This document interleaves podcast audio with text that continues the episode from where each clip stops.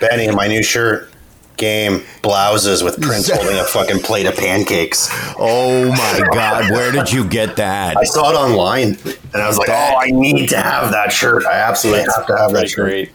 Maybe you need to cleanse yourself in the waters of Lake Minnetonka. I'm gonna have to One watch of the most- again.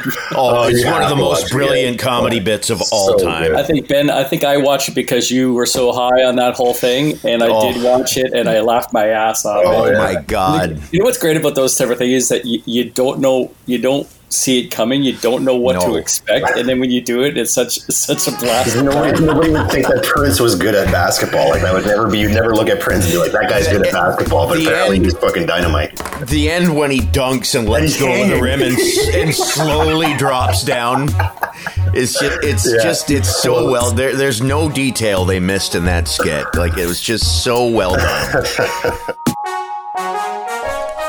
Black Sheep Radio with Ben McVee, Mark Lefebvre, and Chris Brown. Join the conversation at BSR Podcast on Facebook and at radio underscore sheep on Instagram and Twitter. So here it is. It's our Friday music conversation with uh, Paul Morris. Morning, Paulie.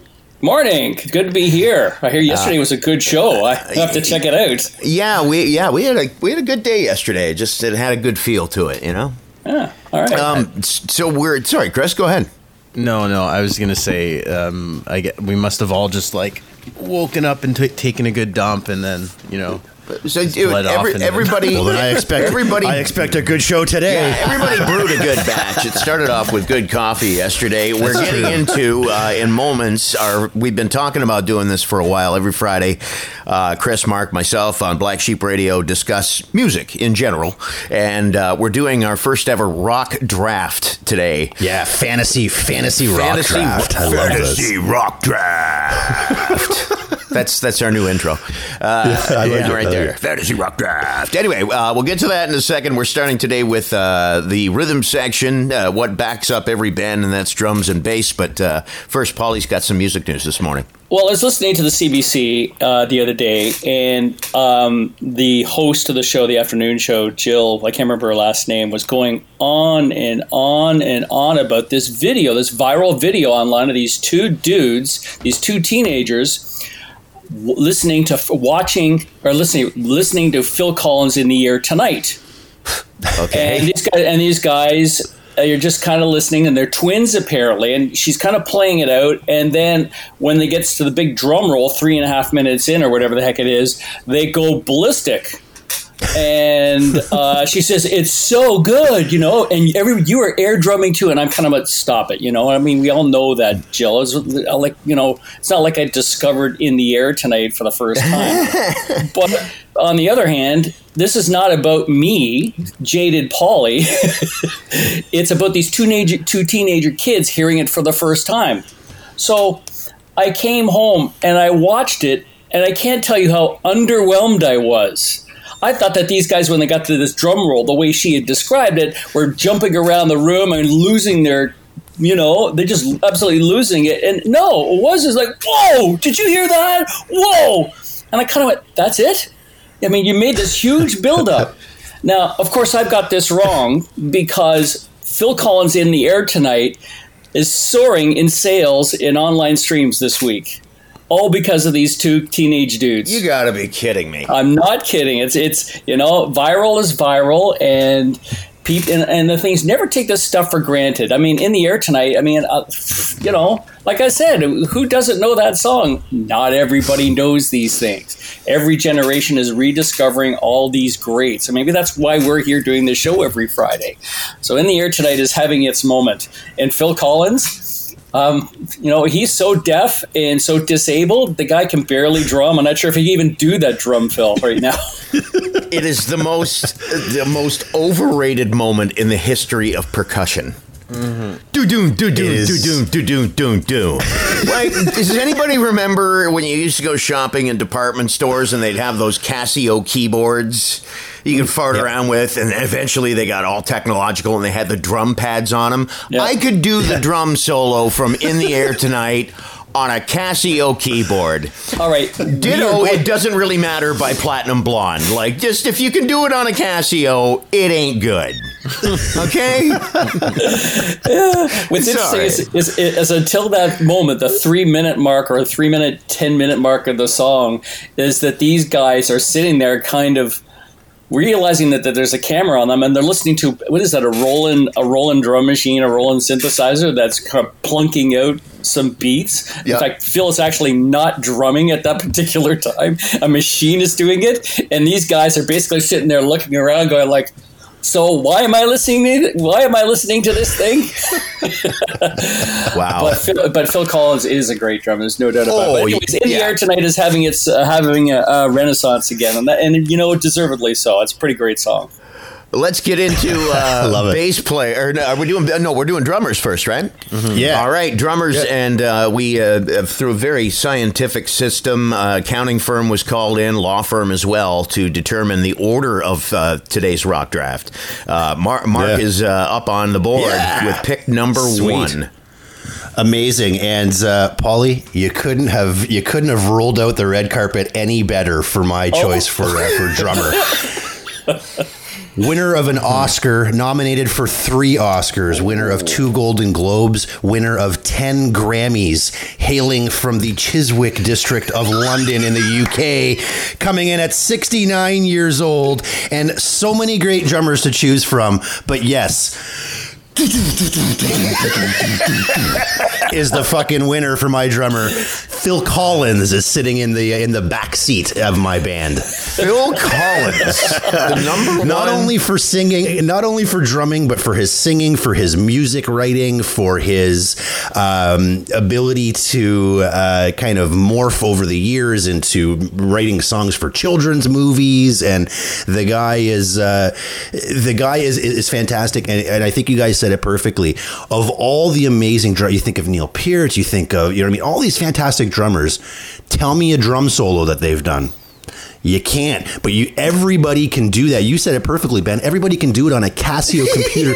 There's a video. There's a video of a dad that's opened up all the cl- the cupboards in his kitchen, and that song comes on, and he slams the doors at the same rate as the. doo, doo, doo, doo. Oh, there's a picture. There's a video of a fucking deer tripping over a fence, and the way it trips over the fence goes perfectly to that beat, and they put that beat. That is my choice for drummer because he is just he's everywhere. Well, I'm going to stick Phil up for Collins. you. Um, if you were a fan of the early Genesis records, the ones with Peter Gabriel, Phil Collins was the drummer. He was not a singer. And so many people think of Phil, the lead singer, the guy who sings Motown covers and cheesy ballads and stuff like that. But before Yeah. all that took place, he mm-hmm. was an amazing drummer and a very busy drummer. Yeah. And Yes. if you listen and you, especially if you watch some of the early early Genesis videos with Pete Gabriel out front, watch Phil Collins drum. He is amazing. Phil Collins was such a busy drummer that he had a second life in another band, uh, a jazz fusion band called Brand X. And his Oh, chops are even crazier on that. So he was a drummer's drummer before he started singing, you know, cheesy love ballads. And against all and I think a lot of people, it, it got to be such a point that when he became lead singer of the band, he had this problem. He says, I want to drum, but I can't drum the way I want to drum if I'm out front singing these songs that the intensity mm-hmm. that my fan base expects. So he had a second drummer on stage. He had, they recruited a guy named Chester Thompson to do it. At times there'd be these jams where the two drummers are going off, and it's really Yeah. great. But Phil kind of gave up the drummer seat when Genesis sort of made that transition transition into being A ballad pop band. a Yeah, pop band. band, Yeah. yeah. Mind you, all the studio recordings Phil is drumming on. So Phil Collins, great pick. I wouldn't have I'm picked him. Collins, yeah. I'm also Came out of nowhere with I'm that one. giving Phil points to. Uh, he wouldn't be my first draft choice, but I'm giving Phil points to for allowing his hairline to recede in public. just He, gracefully. ju- he just you know just gracefully letting just it happen. Gracefully, just let that bastard go. And I always kudos, Phil. Kudos. Yeah, like there's there's always there's always the option to pull the edge from U2 and just wear a hat everywhere. Yeah. Wear a hat to bed. Yeah, yeah. But Yeah. you know, he, Yeah. he he took it he took it on the chin with courage like a he real could have goddamn also- man. he could have Yeah, worn an OPP Drew- hat like Kim Mitchell, but he didn't. Yeah. Also, drum drumming and singing at the same time because they're usually done at a bit of a different uh, rate is uh, is no pretty easy impressive feat as well. So no easy feat for sure. Yeah. for sure. Yeah.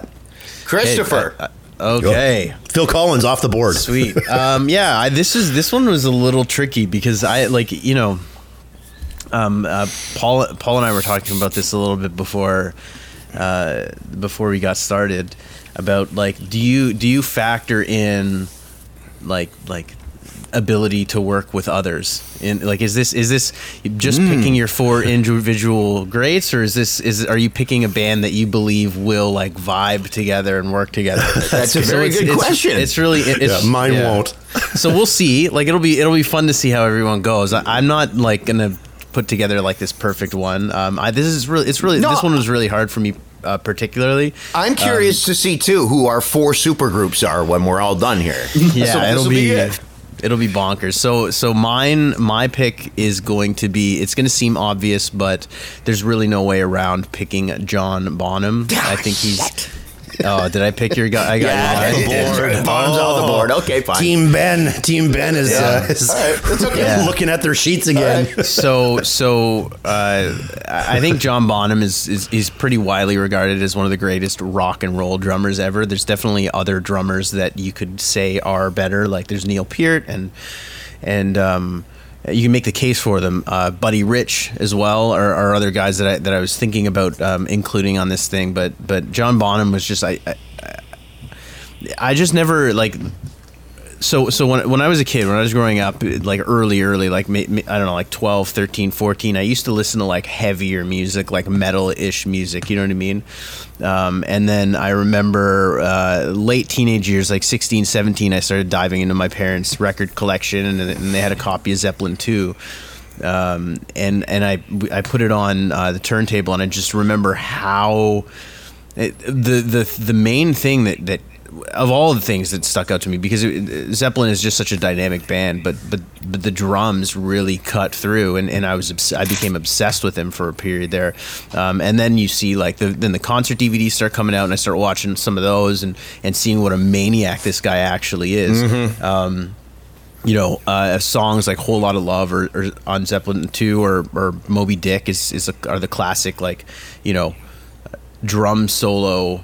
Um, y- y- I- what I find interesting too is like Moby Dick as a song is is a classic, but it's just a drum solo really, which is which is really interesting. I don't know how often that happens, um, and I also think it's really interesting too. Is like Zeppelin was one of the biggest bands in the world, and then following his death, like they just disbanded because they just didn't think that they could keep up the band without him. So I thought that's pretty crazy. Like usually, That's cool. That's saying something. yeah, you know, like Yep. usually, usually a band, if a drummer leaves, like if you watch, if you've ever seen Spinal Tap, like you know, they they get a new drummer every performance.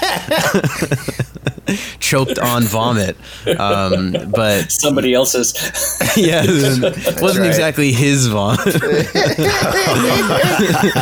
gotta pull that movie out again soon. I haven't seen it in years. And but and also um, this has nothing to do with drumming, but but legend has it that on the day that he died, he had forty shots of vodka. So I just figured that that was pretty fucking crazy. I also heard a funny story too, not to get too out out there because there's a lot of insane John Bonham stories. One of the funniest stories I ever heard about John Bonham, I read it in one of one of their their biographies, is he was so drunk. He was they were on a plane and he was sitting in first class and he was so drunk that he pissed his seat.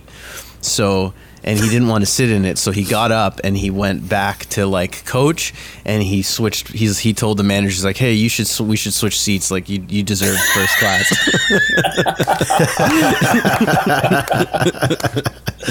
so he doesn't. He seems like kind of an asshole, but I mean, fuck. So yeah, John I, uh, Bonham. I, I measure uh, great drummers by their footwork, and John Bonham's left and right foot are just. There, he is a metronome. His left foot on that hi hat is just, it's it's it's sickening to listen to song like Moby Dick, and and uh, the list goes on and on. But it's not. It's even when John Bonham was playing really simple, like think of the opening to When the Levee Breaks. Boom, Yeah. boom, ba, boom, boom, ba. Just the sound that came out of his drums, and a lot of kudos to the to the uh, whoever produced those albums. But just when he when he when he was playing super simple, even he made it sound big and rich. And then you get into the, the, the little fine footwork and everything. The, the guy was just otherworldly. Would have been my number one pick for sure. Yeah, I, I, Can't, I was play, going to can't say. play John Bonham on a Casio, though, I guess. eh? I don't. Uh, yeah. I go play some John Bonham with my fucking cl- cl- cupboard doors. Yeah.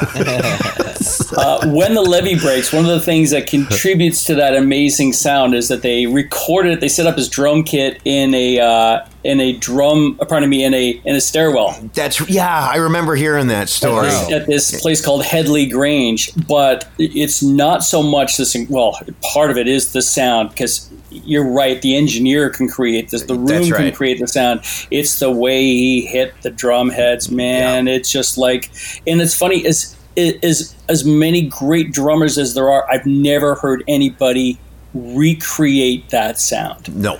There's just something about the way drum, the way Bonham hit the drums. I don't, and there are greater drummers, technically better, greater drummers in the world than that. So, Well, all right. yeah, this gets just really quickly. This gets into the whole argument almost of drummer versus percussionist. Is John Bonham the greatest percussionist ever? No, but greatest drummer, I yeah, he'd be my number one pick, hands down. okay, so Not this time. Not this, not this time though. I, I'm last. Go ahead, Polly. so uh, I I had trouble with this one, um, and I went with two drummers. I have to because I think they are yin and yang, and one is the obvious, and it's Neil Peart. And Neil Peart is like we talked about this last week a little bit about you know greatest drummers of all time, and you know we talked we sort of had a nod here about technically who's great. Is technically the best really important because there are some guys that are technically great that can kind of leave you cold there needs to be something human in the whole thing, you know. And with Neil, it can kind of leave you cold sometimes. He is technically proficient. When you meet the man, and I'm lucky to say that all three people that I'm nominating today, I have had the pleasure of interviewing and meeting Oh man, which is great. And I got to meet him and the humanness of this guy. He is such a mm-hmm. character. He is so much fun. But when he gets behind the kid, he becomes the professor. You know, Yeah. But you know, his roots are great because he started like so many other musicians as a kid, growing up in Port Dalhousie here in St. Catharines in the north end of the city, and he couldn't afford a drum kit, so he got some drumsticks and he set up Sears catalogs on his bed, and he used the Sears catalogs as his as his drum set, and he would tear the shit out of them. His favorite drummers were Keith Moon of The Who and Ginger Baker of Cream, and you can hear it. You can hear those two influences in his music, you know? But there's one thing that's kind of missing from Neil, and I called him the professor. And is it missing that that that gonzo factor? And the second drummer I have to do is Dave Grohl. And Dave Grohl is all of that. Dave is not technically proficient, but when he gets behind the drum kit, not the guitar player and the singer, the drum kit, he turns into a beast. And he infuses this power and this lust and this joy into the drum kit that few drummers can do that. I always think that he was kind of one note. He knows how to drum. dr- He knows how to drum rock and roll and punk. But I had this revelatory moment. I was watching the Country Music Association Awards. Ladies and gentlemen, here's the Zac Brown Band and Dave Grohl. And I kind of sat up and I went, "What? What's going on here? Dave Grohl's at the CMAs. This is before Dave Grohl was on every award show going yeah, yeah, yeah. and they played a song called Day of the Dead. And the song blew up because of him. I mean, the, the jamming in the band is a great, it's a great song, but when Dave Grohl plays, it just, it lifts off. It totally lifts off. And that's why I, if I had a drummer, if I could put Dave Grohl and Neil Peart together, I'd have my idea. have Frank my and idea. drummer. yeah. Yeah. You know, it's interesting. I, I, I heard this interview with uh, one of Rush's later producers. He's a Canadian. His name is Nick Raskulinecz. And Nick is not a musician. And he had to go into the studio with the guys in Rush who are fucking musicians, musicians. How does a producer Yeah. who doesn't know how to write and play music, well, he knows how to play music, how does a guy like that instruct and guide these guys who do? And it came to Neil Peart. That would be a real difficult task. How do I tell Neil Peart how to drum? And he was listening to us. You know what you're missing? You're missing. I need more, you know, in in the in the sketch. You know, I need more cowbell. He says, I need more, you know, and Neil laughed, but he says, you know, that's drummer's language. He said, you know, I, I got it. And so he was able to infuse into his into his playing. You know, I, I didn't hear it, but for Neil, it was an inspiration for him, and so Nick Raskulinecz uh, became nicknamed. so yeah, Neil Peart in, in a cop out using Dave Grohl, but I had to because I, I think he deserves a lot of credit. Well, I remember a while back, Chris uh, Chris referring to Van Halen's guitar as like listening yeah, to math. Yeah. And I think that I think that Neil Peart would be in the same category when it comes to his drumming. It's like listening to perfection, yep. and sometimes you want a little bit of imperfection mm-hmm. when you're listening to music. You want a little bit of rawness. Yep. Everything can't be perfectly right. There is, there, um, and I think that he's yeah. there is a whole subgenre of music called math rock. Believe it or not, in a in, oh really it leans on prog. Yeah, yeah. it leans on prog rock. So my dad, uh, my dad always talks about uh, Rush. He grew up in Cochrane, Ontario, like way up north in the middle of fucking nowhere, and he saw Rush like before they were before they were Rush that everybody knows. He saw them in a church basement yep. at a at a church in Cochrane, and he said it was like nothing he had ever heard in his entire life. My dad's a drummer as well, and he was just like, it was like going to going to see God, mm. basically play the drums. It was pretty interesting. Yeah. So. All right, so we got our drummers. Well, Phil, I, Collins, uh, Phil Collins, John Benny, Benny, Benny still got Benny still I got still his pick. I got to get in left? here. Yeah, Bonham's on now. Bonham's off the board. Okay. See, I'm I'm approaching this like a sports general manager, and I'm looking ahead at who yeah. my uh, who my bass players are, and I am kind of taking the approach of are these two guys because the rhythm section I've always said is the most important part of the band. The guitar and the and the singer get all the love, but every great band is built on a rhythm section. So Bonham's off the board would have been my number one pick. Here's what's here's the thing though. In all my research and getting ready for this, once I found out that Paul was picking ahead of me, I had assumed that Ginger Baker was going to be off the board.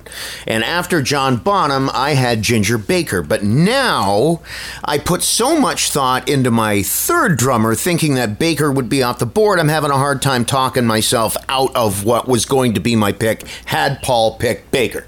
Mm. That being Got said, I'm going to leave Ginger Baker out there. Huh. And I'm going to go Free I'm going to go with uh, probably in my mind the best mix of percussion and drums. The perfect mix of and and I'm gonna yeah I'm gonna go with Danny Carey from Tool. All right. Nice, good. I called that guy. One. I, I said I, I said sorry to sorry to interject, but before when Paul and I were here, I'm like I I, I think that uh, Ben's gonna go with the guy from Tool. yeah, I'm gonna yeah, yeah. and I or Radiohead. I, one I of the other. had I had Bonham, Baker, Carey. Cool. So I, I, was going to take Ginger Baker, but I'm going to go with Danny Carey because I'm looking ahead to who I might have as my bass player. And Danny, any anybody who the the timing signatures that Danny Carey cut. The guy does does timing signatures in songs. For example, Lateralus. The whole timing signature of that is based on the Fibonacci sequence. Is anybody oh familiar oh with that? Yes. Yeah. One, three. Yeah. Yeah. Yeah. yeah. One, two. Was it one, two, four, eight? Blah blah blah. Yeah. My Fibonacci with a little white wine sauce. yeah, yeah, a little bit of Grey Poupon. Totally different thing there, Polly. Totally different. It's, it's, it's yeah. It's so. How does the Fibonacci sequence go? You start. It's you doubles. start at one, and then you add. So one plus the next number would be two. Two. So that so you go to three and then three. Anyway, the I can't remember it off the top of my head, but I know that that song is based on the Fibonacci sequence, and I looked it up because I had heard it, and then I listened, and I went, "Holy shit! This guy's Benny." Very he's very quickly. The Fibonacci sequence is 0, 1, 1, 2, 3, 5, 8, 13, 21, 34, and so yeah, on. Yeah, you get it by adding. I believe it's the previous or the next number. Anyway, anyway, yeah, that's yeah. what it's that's what the song is based on. So it works up to I think thirteen, and then it goes backwards backwards again.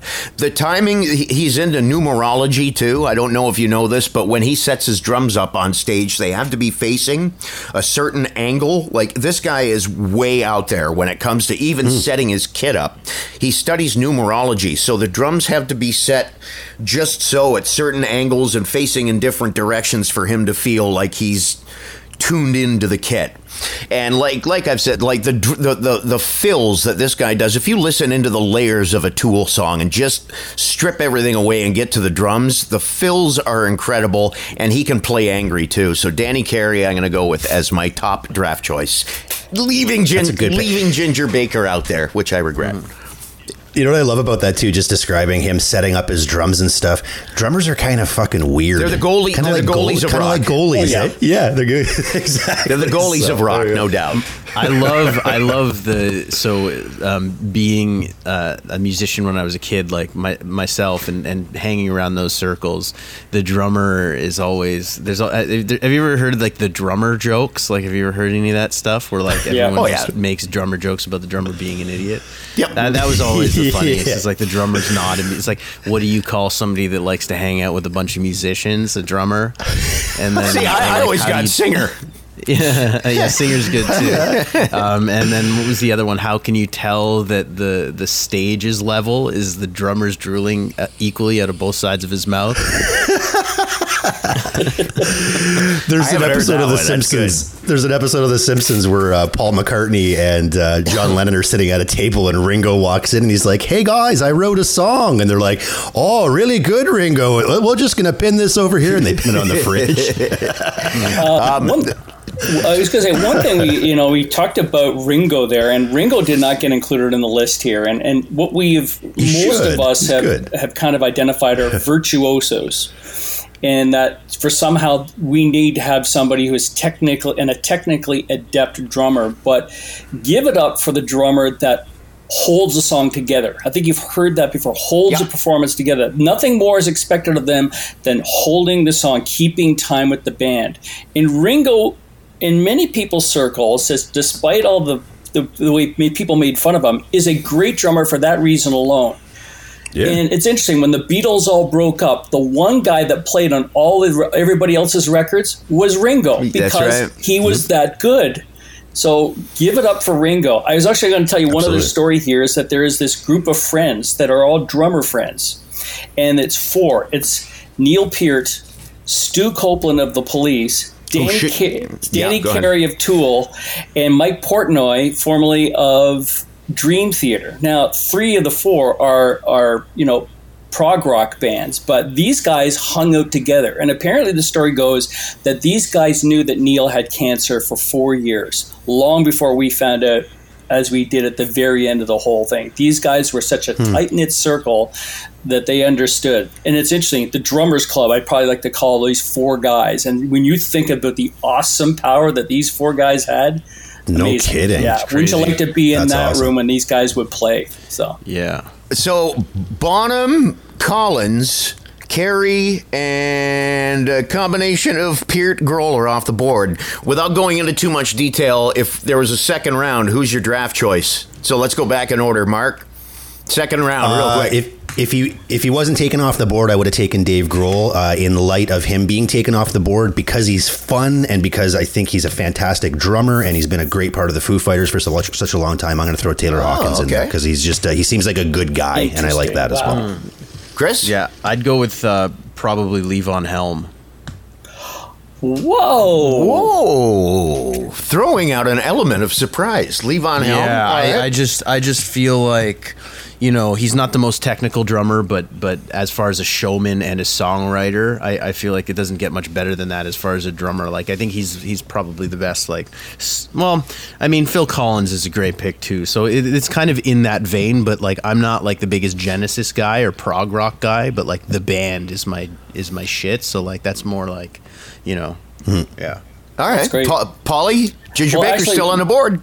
Uh, no, not going to. Because I can never understand him. I really don't. He was a, he was a lunatic. No, the, actually, when this whole exercise came up, the first drummer I thought of was Miles Copeland of the Police. Because even when, Stuart when the Copeland. Stu Copeland, sorry, Miles. Yeah. Miles is brother, the manager. So yeah, Yeah. Stu Copeland. Um, when the police came out, I said, "Who's the drummer?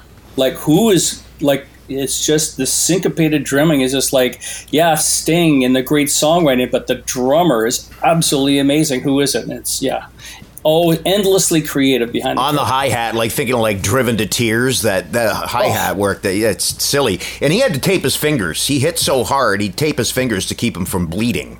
In Wow. some shows, yeah, Copeland hit hard. I see now again GM role here. I'm wondering why these other teams are turning down Ginger Baker. There must be a problem in the dressing room. yeah, there yeah. must have been a problem in the dressing room down in the farm Yeah, team. there's an attitude problem. Yeah, there's a there's got to be something behind the scenes. I don't know if it's PEDs. I don't know if there was a run in uh, during his college career with a with a cheerleader. I don't know, but I'm starting to wonder about his character. So Yeah. for that reason, I am going to go uh, with my second round pick, Jimmy Chamberlin of the Smashing Pumpkins, Okay.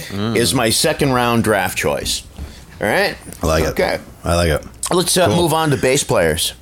So we're on to base. We're moving up to uh, moving up to defense on the team. I Who's- guess now that we have our goalies uh, Who's on the blue line in front of Phil Collins? Well, I like. Uh, I, I hadn't really thought about it until Chris mentioned it this morning. Uh, guys that would work well together in a band, and I think that my first two choices would work uh, would work really, really fucking well together. So.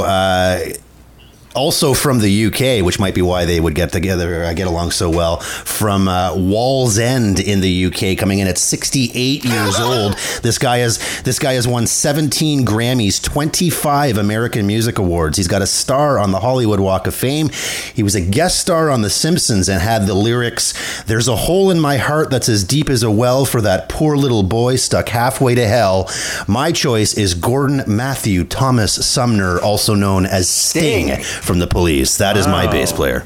Now, And again, because he can play bass and sing, and those two things are very fucking difficult to do at the same time. So I've got a drummer that can sing, I've got a bass player. Like the harmonies in this fucking band are going to be off the charts. So there you go. They're, they're, they're going to be as they'll be almost as good as extreme with those harmonies. yeah, more than words, buddy. I picked up right away. Oh, my heart, yeah. But uh, the, No, I, I can see the two working well together.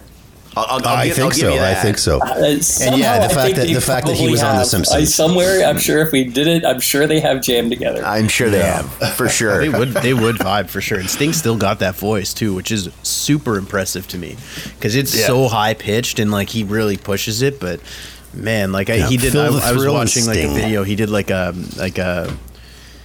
Uh, Tiny Desk concert recently, um, and it was just a live little performance from him, and, and he still sounds like like you know peak Sting, which is crazy. So yeah, that's a great pick. Peak Peak Sting. Yeah. I love that. I should, he should name his next album Peak Sting. Is it is it my turn now? It is. is you, buddy. Yeah. Okay, so this is where Who's- who's following up John so- Bonham? So, so my pick is interesting because like I don't know that this guy belongs in any other band now than his own solo stuff because I don't know that anybody could tolerate being in a band with him, and more specifically, I don't know that he could tolerate. I don't know that he could tolerate being in a band with anybody else. Like I, I watched this guy. There was one time I've seen him live a, a bunch of times. And there was one time where uh, he's he's so okay. Well, I'll just I'll just put it out there. I'm gonna go with Roger Waters. Okay. Um, All right. So there's there's one time where I was watching him. He's I've seen him play the wall a bunch of times. Like it's it's like a, uh, me and my buddies go every time uh, he comes into town. We actually bought tickets to his most recent show, which should have been a couple weeks back, but it obviously got uh, postponed. Um, but there's uh, one of the funniest stage maneuvers I've ever seen is is they were playing comfortably numb, and they've obviously got this fill-in guy playing like the, the guitar solos for comfortably numb, comfortably numb, and everyone was cheering him on, and Roger Waters was off the stage as as they were playing and then as this the solo is like just nearing the end it's still going though. Roger waters comes back on stage and walks like in front of the guy that's doing the solo and just like crosses over in front of him as if like he's like like pissing on the fire hydrant or something. It was the funniest shit i've ever seen. It was so good. You're like in the middle of a solo roger waters is just like no this is my stage you fuck um, it was brutal I, I saw, you know, in, in that sort of thing, I saw Frank Zappa one year, and I've only seen him once. I love Frank Zappa. He might be one of my guitar nominees when we get around to that part of the draft. But it the, the, band you know this you know his songs have a structure chorus you know and usually a beginning and an end and then there's a lot of jamming in the middle. And he would be on stage left and he would do his fills and then he'd put his guitar down. The band continues on with the song. Frank lights up a smoke and wanders across the stage as everybody is playing furiously through his thing and then he takes a stool on the other side of the stage picks up the guitar that's there and finishes the song. But that whole idea it, it it definitely changed the idea of everybody has a place on the stage, has a territory, and you don't cross into my territory. Frank kind of broke the wall, if you will, mm. in the sense that mm. we're just players here. We're just players, and yeah, we're going to pick up and carry on. But in the world of the rock world, yeah, Roger Waters stepping in front of a guitar, the guitar solo. Yeah, mid solo. It was so funny. It was so funny. But it's Roger. Roger Waters is going to do it. It's it is what it is. Like you can like. Um, yeah, he's. I, am a huge fan of Roger Waters. He's he's he still continues to release music to this day, which is amazing to me. Um, He's yep. just such an interesting character. He's a great songwriter. Uh, he lives with integrity, which is, uh, you know, whether you agree with him or not. I mean, he, he stands up for what he believes in, and he, um, and sometimes that means hating uh, David Gilmour, which is fucking hilarious to me. I don't know. I Roger Waters is just to me like like I, I, I could be um, idolizing him a little bit more than other people just because the music's so close to me. But to me, he's like the quintessential rock st- British rock star. Like he's like just kind of a dick, um, really t- really talented, really like kind of really singular in what he creates as well. There, there's not really anybody that's like him. He's not a great singer, but like he's built a career on singing. It's just really cool. Um, but yeah, so and I'd love to hear Roger Waters and John Bonham. Are you kidding me? That'd be insane. Ooh, yes. Yeah, you got yeah. Again, you got to consider your pairing, right? Yeah, that, and that's that's that's, that's pretty foundation. damn solid. That's pretty damn solid. it's, it's, a little harder than mine.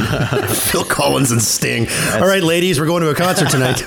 well, you know, to be fair, there's nothing wrong with these picks because I mean, it. Uh, when we started this discussion last week, I said, "Well, what?" Or I think I said it to you guys online. What kind of a band are we building here? And what we what we're creating are these monstrous rock and roll bands because I think that's what comes easy. But who's going to? Anybody going to pick Bootsy Collins? Uh, if you, I pulled. I, I remember. Seeing, I was thinking about this list about the best player, bass players of all time, and one of them had James Jamerson at the top. You guys know who James Jamerson is? Yeah, he was. He was Motown. He was the key bass player in all those Motown records, part of what they called the collective called the Funk Brothers and he's not a flashy player. He's not Sting, but boy, he could lay down some grooves. But mm. because we're not as acquainted with those, we kind of dismiss that it's not this aggressive, hard playing that, well, it's not really that good. Quite the opposite, you know? Yeah. Like my Ringo example. Yeah. Uh, however, yeah. I am going to go with an aggressive player from my base player. Nice. And, and that can't help myself. And, and, that is Flea of the Red Hot mm. Chili Peppers, who nice. is a really interesting guy. I, you know, if I never heard another Chili Peppers song, I'd be fine. I'd be okay. But every once in a while, I get dragged back in. I was listening to an interview with Malcolm Gladwell and Flea, and I learned a lot about this guy. Grew up as a kid in a split family, and um, his father was a jazz musician, and the jazz players used to come over. I met Flea, and one of the things when I was prepping my interview with him is I discovered that he's a trumpet player first, which I hmm. did not know. And as a fact, when he was growing up as a kid, he was in the school band, you know, and he kind of knew rock music, kind of knew Jimi Hendrix, but he really wasn't into it. It wasn't until he met this dude named Hil- Hillel Slovak that he started to understand. He says, You should check out this classic rock stuff. It's pretty cool. And he did like it. And then he met that. Then he met Anthony Kiedis, and Kiedis kind of brought in this punk influence for him. Then Slovak said, "Hey, listen, the bass player in our band, which is called Anthym, uh, I need a bass player. Will you play bass?" And Flea had to learn how to play bass. And so he took all these different influences and he created a rhythm that is completely unique to anything else I'm not a musician's musician. I can't explain it to you how he did it, mm-hmm. but he created this totally unique sound. He eventually went from playing that classic rock band with Hillel and ended up joining the punk band Fear, where he had to play fast, loud, and hard. And then with Kiedis, they finally came around. And they formed the Chili Peppers, where they had this amalgam, this mix, this alchemy. I'm not sure if I'm using the right word there, of all these different influences, and you get the Red Hot Chili Peppers. He's fierce when he's on the bass, incredibly inventive. It is the first thing you hear in every great Chili Pepper song. It's you know, I was I was just about to say it pops off the radio or it'd be I mean in your headphones as soon as you hear it you're like oh that's a Chili Pepper song and they release a million songs and they get beat to shit on the radio Yeah. but yeah you can hear it right in away this, that's in a, this that's interview, Fleet. he said something that I re- that I really took with me, and he said that um, oh, what is the word? He said being in a band is uh, it just it just flew out my mind. I'll bring it back to you a little bit later on, but um, it's sacred. Being in a band is sacred, and Yep. I, I never really thought about what that relationship is between musicians in a band and their relationship to the music. It is a sacred unity that that you buy into and you play into when you're picking up your instrument and writing music and playing live on stage. Yeah, he's he's the real deal, man. I love Flea. I love it Neil Peart and Flea That's holy wild. smoke that is think- that is there's a lot of Phil there's a lot going on in there holy smokes and not even Phil Collins just Phil Yeah, I, I'm, not, I'm not sure if they would work together. I don't. I can never see the two in the same room. No, I could never do it.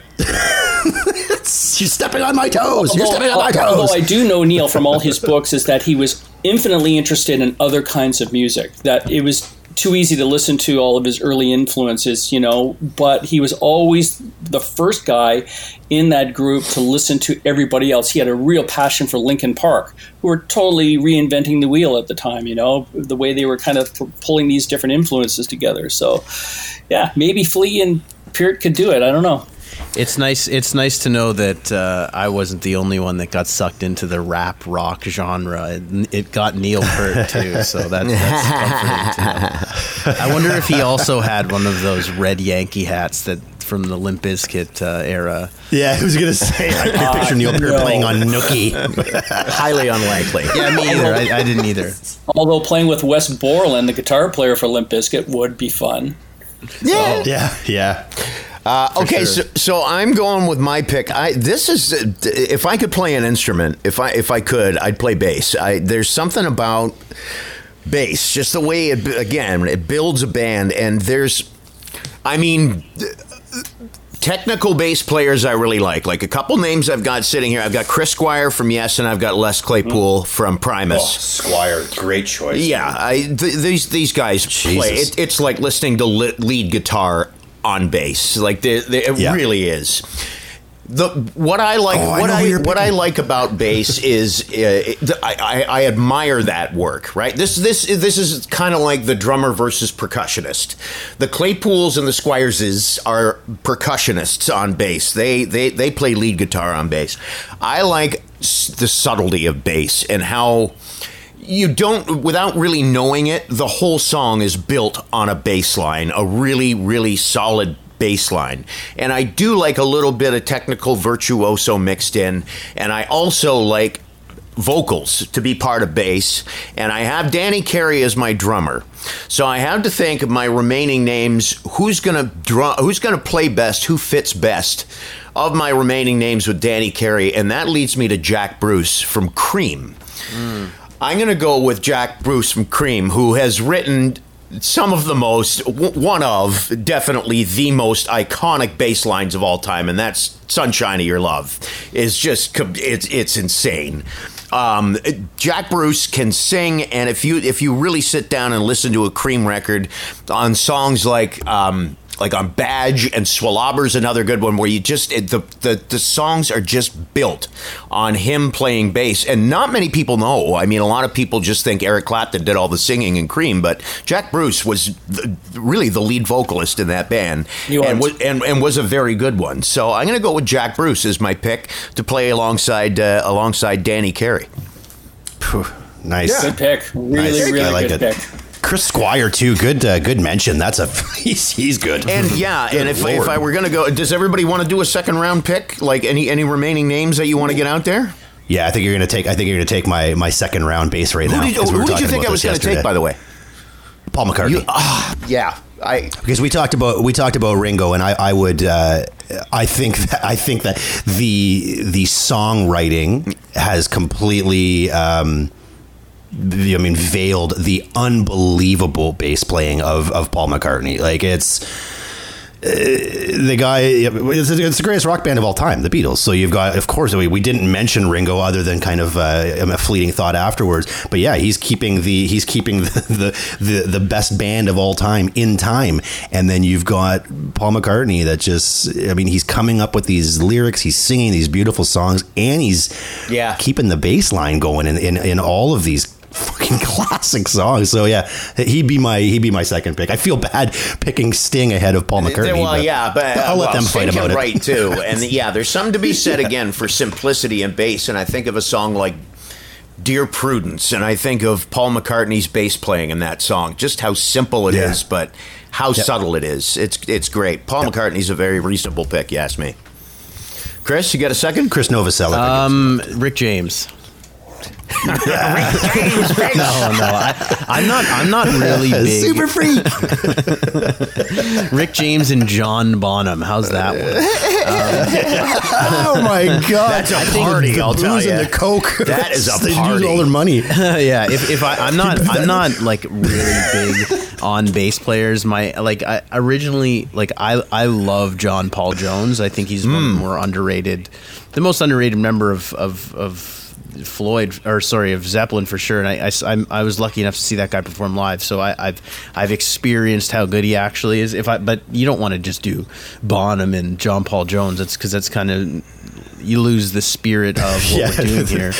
Um, and my next guy. so I, Jimmy I Page. like Duff McKagan is really would be a really interesting pick. I think um, he's he's he's collaborated a lot with other bands and he's been in a lot of different pieces. Like I, I, I've seen him, you know, Velvet Revolver and and um, obviously Guns N' Roses and yeah, just lots of stuff. You know, uh, but I, I don't. Yeah, I, Roger Waters was kind of one with a bullet for me, to be honest. I, I didn't really, Okay. I didn't really look much far farther past that.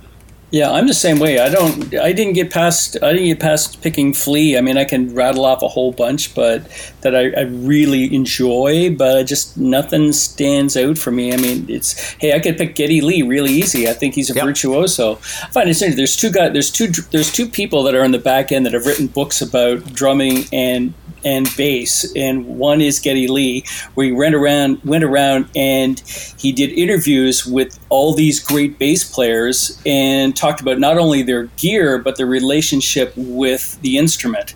And the other one is uh, Bruce Springsteen's drummer. Max Um, Weinberg. Max Weinberg, and he went around. He was and on what- interviewed all these drummers, how they night show? approach it, and um, and it's it made for some really interesting reading. And it's just like you understand the musician's relationship with the instrument, their prep, and of course how they fit into the band. And all of saying a really interesting view from the sort of from the musician looking out, hmm. as opposed to the way we are perceiving it, which is we listen to their product and you know their performance. You know, as with Neil Peart, the, there's a joke about Neil Peart is that he preps for his he he actually practices for his practice sessions, which is absolutely crazy to me. Hmm. You know, you wouldn't know that. You know, it's it's crazy. Yeah, he practices for his practice. What does that sessions. mean? Like, what do you know? Did they go into detail on what that includes? Like, he he it's a number of exercises that he does prior to sitting down to his warm-ups and i think it's on the rush oh. live at rio where you actually see him in a room he drums for about an hour before he gets set you know like and it's just like it, it, now i can go on stage you know it's like no wonder this guy was so great For sure.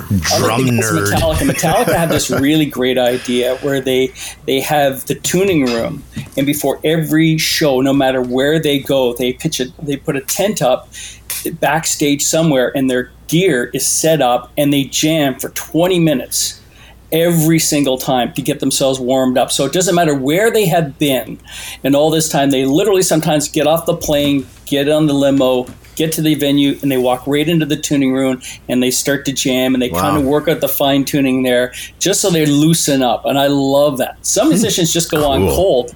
These guys actually, ha- and they record every single one of those sessions. So it's crazy to me. That's gotta gonna- release That's going to be a box sometime. set someday. Yeah, tent sessions. Real if, you quick. do wanna- if you go on YouTube, you'll find them. Real quick, Very if. I'd uh, if I'd have, if I'd have gotten Bonham as my first pick, my first pick for bass player was going to be Michael Anthony from Van Halen. By the way, because I thought those two would play Good well. pick. Those two would play well together. That's ballsy. Yeah, and for the backup vocals too. Yeah, I think Van Halen will get some love when we get into uh, uh, guitar, lead guitar. More than Interesting likely. about that, He's got- he's uh, gotta get Eddie Van. Halen and Steven Tyler uh, were both drummers before they actually became what they became. Really? Oh, really? Steven Tyler uh, grew up in a household very similar to Flea, with tons of influence in his house, all kinds of jazz musicians dropping by, and he was a drummer, and then eventually became that. Ah. But the the legend about Eddie Van Halen picking up the guitar is that when they were growing up. And they had moved to Los Angeles. That his brother Alex was the guitar player, and Eddie was the drummer in the Wow. band. And uh, at some point in time, Eddie kind of started taking a shine to the guitar. So apparently, he would come home from school early and he would start playing around with Alex's guitar until he actually bettered him in doing it. So at one point in time, they said, okay, let's switch. And Eddie became the guitar player, and Alex gave up the guitar and That's became the drummer of Van Halen. Steve, I didn't know this as I was- as I was looking into uh, Paul McCartney a little bit for my bass uh, bassist selection. I didn't realize that on the White album he played the drums as well because Ringo uh, quit for a he little took bit. he So, took a walk. Yeah, you're looking at uh, again a guy that can sing. He can play the bass. He can play the drums. There's nothing he can't do. Piano. Yeah. Yep. Fascinating. I think, yeah, I think Ringo quit for a little bit there. He and did. So said, well, so I think I know the song "Birthday" Birthday is Paul McCartney. is Paul McCartney on drums, right? Yeah, yeah. Uh, yeah. Even By the way- Richards Oh, you can played see a my little sh- bass too. My shirt's so much better now. little little known fact: Steven Tyler had to give up the drums because the scarves kept jamming up the fucking kick pedal. his, his lips. Otherwise, he otherwise his we would have lips when he never had Aerosmith. Incredible story. All right, so Awesome. are we are we going to move on to another? Uh, do do we do draft again next week? Yeah, for sure. Not next week because it's the Oh, week off, right. but the following week. Yeah, week. we got two gonna weeks to prepare for this. Because Now- Yeah, we'll singers and guitar, that's hard. Does, I- like, do you- does guitar get two though? Do we get rhythm and do think we get lead? Yeah, I, I think so, yeah. I think so too. And I think somewhere in our band we have to include keyboards and slash synthesizers, and then uh, a drum machine tech, and then and then additional pieces. You know, horn, saxophone, all those things. Might you have, to, might have to get into writer too. I don't know. you know what I mean? Like, who's singing and who's writing lyrics are two very different things. I, I was going to say with singer, we we might have to divide that into two. Okay, so Maybe. I am not a deadhead. I'm not a dead fan, but I know that that Jerry Garcia didn't write all the songs. They had a g- they had a dude that doesn't play in the band who wrote all the songs. Who Hmm. is that? Wow. Somebody Paul Oh, really? Hunter or something like that. I No can't- idea. We'll, we'll look into that when we get to that topic. All right. Cool. Right That on, was guys. great, guys. Awesome. That was fun. Good band. Yeah. Yeah, so far. sure. Have a great weekend, guys. Have a great uh, good week off next week too, Chris. Enjoy your holidays. Enjoy your time thanks. off, Chris. Thanks. Yeah, we'll uh, we'll be. I'll hopefully be refreshed when I come back, and hopefully not too sunburned. So we'll see. See you guys. Nice. So, what's our next member? Is it going to be rhythm guitar? I say we do. I say we do two guitars, so we could do rhythm and lead. Let's do rhythm and, then lead. Rhythm and lead. And then I guess let the the next one after that would be singer and Glockenspiel. or you don't maybe maybe cello. Cello. yes. Best Um, cellist. Yeah, like I, I think that uh, we would do like if you don't want a keyboard, I say we leave that open. So maybe if you wanted to add like you Why know like a we- like a wild card instrument or whatever. Okay, so yeah, why don't, why don't we do like sports? Why don't we do special teams? So special, spe- special teams could be keyboard, could could be anything. Yeah. I like that. Tambourine. Good idea. Fucking tambourine. right, we'll go with the special That's what I teams always wanted to be. category too. But uh, both guitars, rhythm and lead for the next one. Yeah, sounds Cool. good. John Lennon, Paul McCartney. Done. All right, All right, right on, guys. see you ya. guys. Ciao.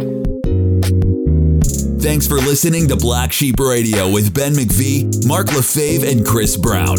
Join the conversation at BSR Podcast on Facebook and at radio underscore sheep on Instagram and Twitter.